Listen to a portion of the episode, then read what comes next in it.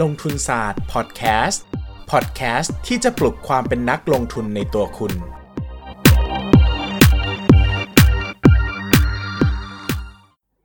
สวัสดีครับ ยินดีต้อนรับเข้าสู่รายการลงทุนศาสตร์พอดแคสต์นะครับ วันนี้เป็น episode แรกนะครับ ดังนั้นวันนี้เราจึงเน้นหัวข้อที่คิดว่าหลายคนอยากรู้นะครับ แล้วหลายคนอยากจะได้ความรู้ตรงเนี้ยนำไปใช้เพื่อทำประโยชน์จริง ๆ นะครับ เอาแบบฟังจบและ action ได้เลยนะครับ หัวข้อในวันนี้จึงเป็นหัวข้อที่พูดว่านะครับ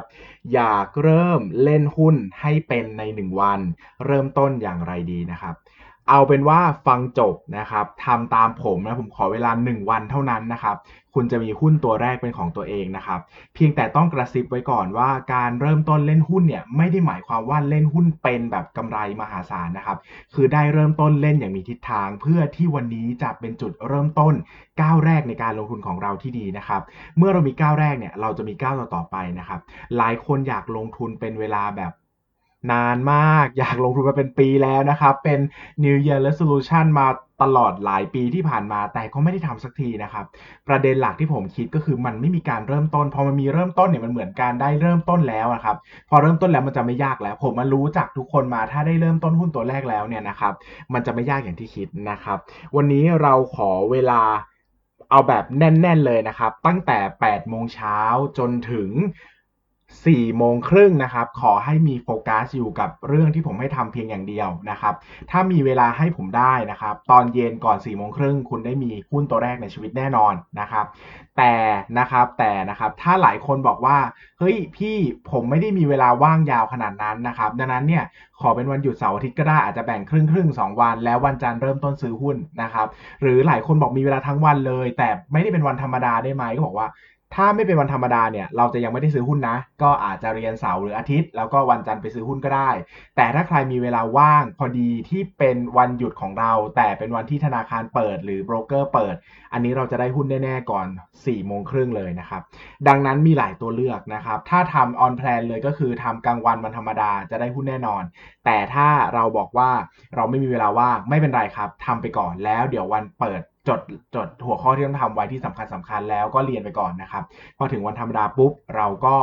สามารถซื้อหุ้นได้เลยนะครับอะนะครับเริ่มต้นอีกครั้งนะครับกับอยากเริ่มเล่นหุ้นเป็นใน 1 วันเริ่มต้นอย่างไรดีนะครับ ดังนั้นเนี่ย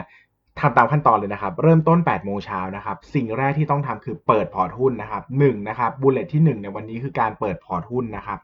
อย่างนี้นะครับ อย่าไปโฟกัสหรืออย่าไปให้ความสำคัญกับการเปิดพอร์ตหุ้นมากนะครับ เปิดมันให้มีก่อน อนาคตมันเปลี่ยนได้นะครับ เราไม่จำเป็นต้องใช้พอร์ตหุ้นเดียวไปตลอดชีวิตนะครับ ดังนั้นนะครับหลักการหาพอร์ตหุ้นพอร์ตแรกในชีวิตขอแค่ว่า1นะครับ เป็นพอร์ตหุ้นที่ไม่มีขั้นต่ำก็พอ เพราะว่าเราเนี่ยจะซื้อแค่หุ้นเดียวในวันแรกนะครับ ดังนั้นเนี่ยถ้ามีขั้นต่ำเนี่ยค่าคอมจะแพงมาก เอาเป็นแค่1นะครับ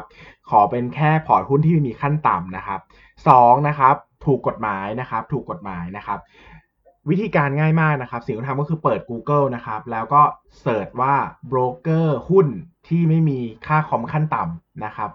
ลองค้นหารายชื่อว่ามีหุ้นมีโบรกเกอร์ไหนบ้างที่เรารู้จักนะครับโบรกเกอร์ไหนที่เรารู้จักเนี่ยเราก็ลองติดต่อไปนะครับ ว่าจะเปิดพอร์ตหุ้นขอเร็วที่สุดนะครับ ผมเคยเปิดแล้วนะครับพอร์ตเปิดพอร์ตที่เร็วที่สุดเนี่ยใช้เวลาไม่ถึงครึ่งชั่วโมงนะครับดังนั้นเนี่ยผมตีเวลาขั้นต่ำไว้ก็คือครึ่งชั่วโมงเลย ก็คือหมายถึงว่าใครได้พอร์ตที่เปิดเร็วนะครับ ก็ครึ่งชั่วโมงเปิดเสร็จนะครับแต่ถ้ามันช้าเช่นเขาต้องมีส่งเอกสารตรวจสอบ ภายในวันหนึ่งส่วนใหญ่จะเสร็จหมดนะครับคราวนี้นะครับหลายคนบอกว่าเฮ้ยเรื่องเปิดไม่มีปัญหายากหรอกก็แค่เปิดไปแล้วก็ทำตามที่โบรกเกอร์บอกนะครับคราวนี้นะครับ หลายคนจะเอ้ยสงสัยว่า เอ้ยแล้วโบรกเกอร์ที่น่าเชื่อถือคืออะไรนะครับ คราวนี้จะบอกก่อนว่าที่เราต้องเปิดพอร์ตกับโบรกเกอร์เนี่ย เพราะว่าเวลาจะซื้อขายหุ้นเนี่ยต้องซื้อขายผ่านโบรกเกอร์นะครับ ดังนั้นเนี่ยเราไม่สามารถซื้อขายหุ้นกับบริษัทโดยตรงได้ เราต้องมีนายหน้าคนหนึ่งที่คอยติดต่อให้เราในการแลกเปลี่ยนซื้อขายนะครับ เนี่ยรายเนี้ยเรียกว่าโบรกเกอร์นะครับ ที่น่าเชื่อถือได้นะครับหนึ่งคือเป็นโบรกเกอร์ที่เป็นบริษัทลูกของธนาคาร คือมีชื่อเหมือนธนาคารเลย สมมุตินะสมมุติ เช่น โบรกเกอร์ชื่อกสิกรไทย โบรกเกอร์ชื่อไทยพาณิชย์ โบรกเกอร์ชื่อธนาคารกรุงเทพ โบรกเกอร์ชื่อทิสโก้ โบรกเกอร์ชื่อธนาชาติ อะไรก็ได้ที่ชื่อเหมือนธนาคารพาณิชย์ โอเค อันนี้คือน่าเชื่อถือแน่เพราะใหญ่โตนะครับ แต่ถ้าเราบอกว่าเราไปสนใจโบรกเกอร์อื่นที่ไม่มีเป็นไม่ได้เป็นธนาคารพาณิชย์เช่นเราไปสนใจชื่อ Finansia Syrus สนใจชื่อ SBITO สนใจชื่อ Maybank Kim Eng ทำยังไงล่ะ ก็ search หาก็ได้ครับว่ารายชื่อ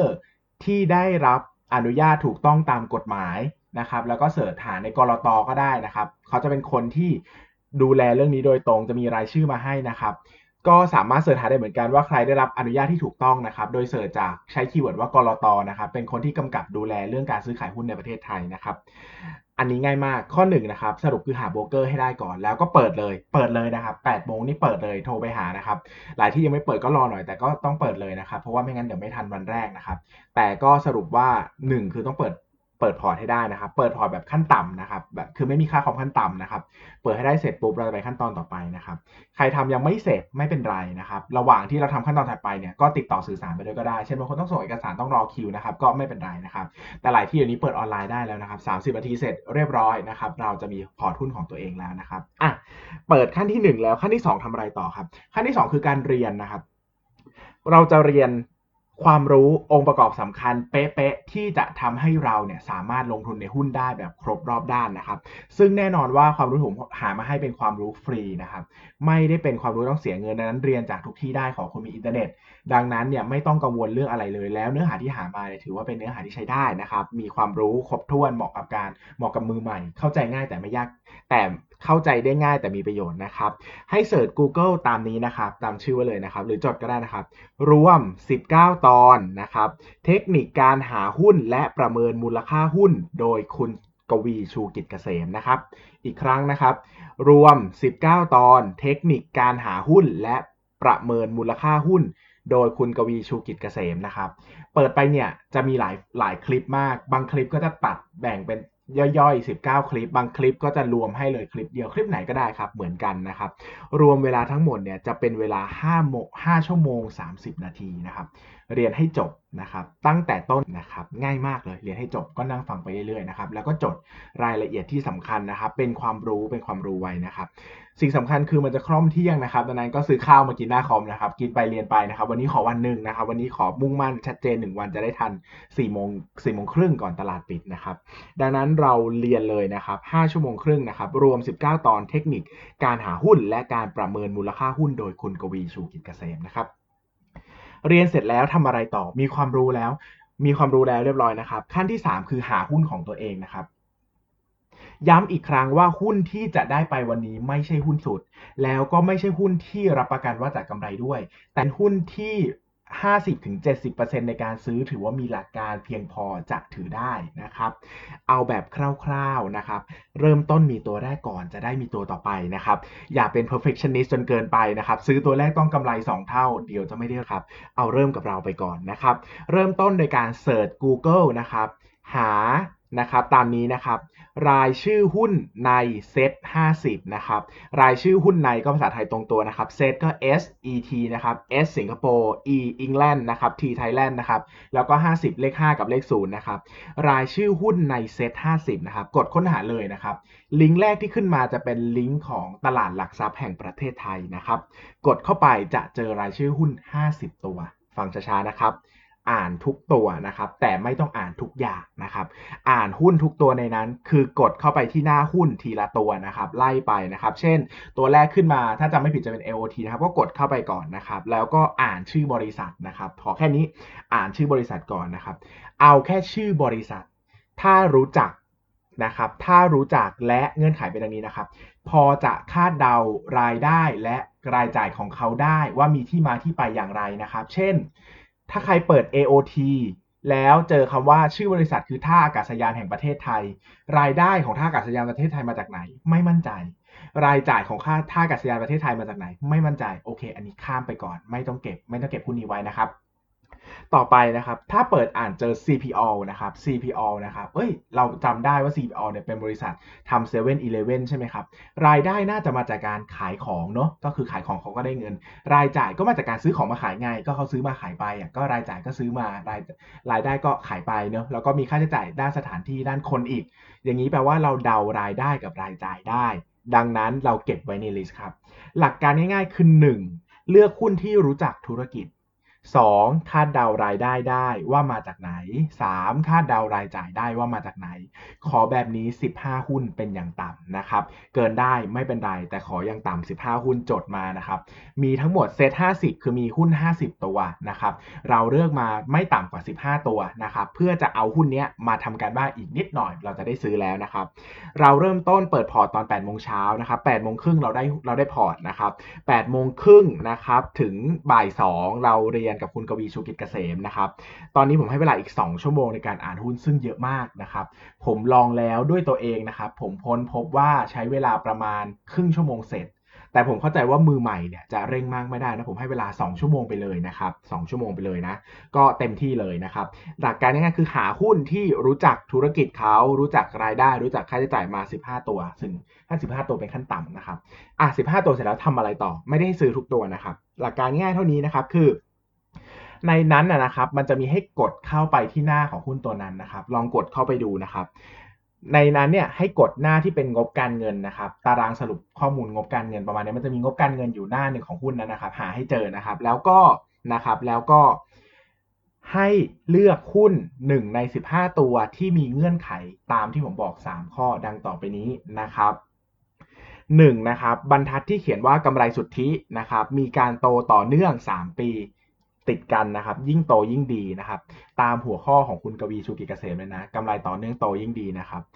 เอาข้อ1นนะครับกำไรโตต่อเนื่องเอา 3 ปีพอนะครับ 3 ปีพอนะครับ ข้อที่2นะครับ PE นะครับ หรือที่เขาจะเขียนว่ามูลค่าหลักทรัพย์ตามราคาตลาดต่อกำไรสุทธินะครับ หรือว่าราคาหุ้นต่อกำไรต่อหุ้นนะครับ หรือว่า PE นะครับ เป็นค่าที่บอกว่าความถูกแพงเนี่ย เอาขอมันจะมีไล่ดูมันจะมี PE ให้ดูเป็น1บรรทัดในหน้างบนะครับ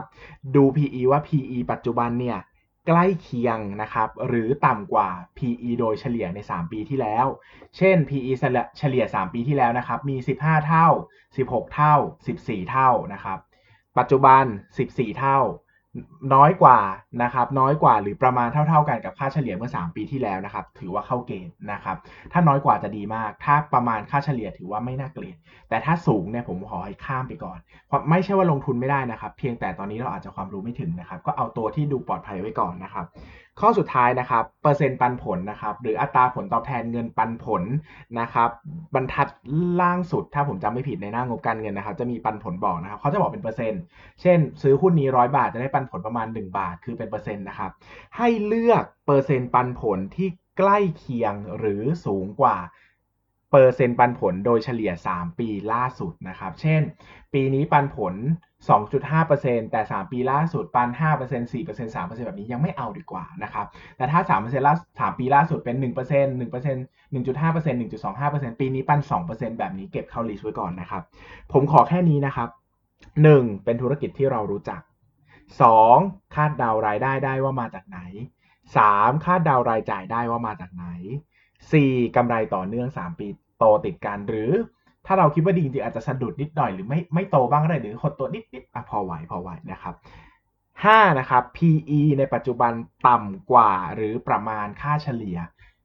ของ PE อดีต 3 ปีย้อนหลัง แล้วก็ 6 นะครับ เงินปันผลสูงกว่านะครับ 3 ปีย้อนหลังโดยเฉลี่ยนะครับ เอาประมาณประมาณไม่ต้องเป๊ะมากนะครับ แต่ผมเชื่อว่า 50 ตัวจะมีสัก 1 ตัวที่มีนะครับ เลือกมาตัวเดียวพอ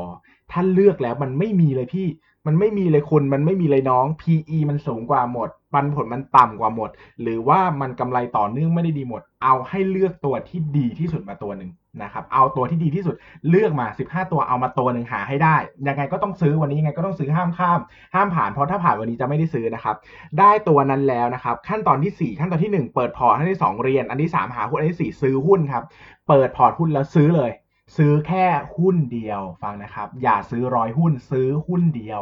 ซื้อหุ้นเดียว1จะประหยัดเงินมากกว่า ถ้าซื้อผิดไม่เสียใจ 2. เราจะได้เข้าใจ demand supply ของตลาดหุ้นจริง ๆ เพราะว่าตารางเศษหุ้นเนี่ยมันจะให้ภาพของการสั่งซื้อสั่งขายได้ชัดเจนมากกว่าตารางใหญ่นะครับ ดังนั้นซื้อหุ้นเดียวพอ ถ้าซื้อหุ้นเดียวไม่เป็นให้ถามโบรกเกอร์ โทรไปถามโบรกเกอร์เลยว่าอยากซื้อหุ้นเดียวทำยังไงดีครับทำยังไงดีคะ ทำเป็นแน่นอน ความจริงซื้อหุ้นในหนึ่งนาทีก็เสร็จแล้วผมให้มือใหม่ในการงมงมผมให้ไปเลยครึ่งชั่วโมงนะครับ8โมงเปิดพอร์ต8โมงครึ่งเปิดพอร์ตเสร็จ เปิดพอร์ตเสร็จแล้วดูคุณกวีชูกิจเกษมอีก5ชั่วโมงครึ่ง บ่าย2เราดูเสร็จแล้ว บ่าย2ถึง4โมงเย็นหาหุ้นให้ได้1ตัว4โมงเย็นถึง4โมงครึ่งซื้อหุ้น1ตัวปิดตลาดนะครับ ปิดตลาดแล้ว4โมงครึ่งนะครับ ใครเรียนแล้วยังไม่ได้ทำก็ไปทำวันที่เปิดตลาดก็ได้ ใครที่ ทำแล้วก็ทำเลย เปิดวันว่างวันธรรมดาเช่นวันนี้หยุดพอดี หรือมีโอกาสบริษัทเราหยุดแต่ธนาคารไม่หยุดโบรกเกอร์ไม่หยุดก็ทำเลยได้นะครับหลังจากนั้นแล้วยังเหลือเวลาอีกนิดหน่อยก่อนจะหมดวันนะครับ ผมอยากให้ทำตามนี้นะครับ1นะครับ1นะครับ คือเข้าไปจอยกรุ๊ปนะครับ ชื่อว่าหุ้นเปลี่ยนชีวิตใน 60 วันโดยลงทุนศาสตร์ วันนี้เรามีความรู้พื้นฐานเท่านั้นนะครับ เราสามารถเข้าไปเรียนต่อเป็นเรื่องเป็นราว ซึ่งคอร์สนี้ 60 วันเนี่ยฟรีนะครับ ผมไม่ได้มาขายคอร์สนะครับ ในนั้นไม่มีการไปขายคอร์สที่ไหนต่อ ผมไม่ได้มีผมไม่ได้เปิดสอนนะครับ ดังนั้นไม่ต้องห่วงเลยนะครับ สามารถเข้าไปเรียนต้นต้นจนจบโดยไม่เสียเงินสักบาทนะครับ เงื่อนไขนะครับ เงื่อนไขนะครับ ให้พิมพ์ลิงก์ตามนี้นะครับ พิมพ์ตามผมเลยนะครับ bit นะครับ bit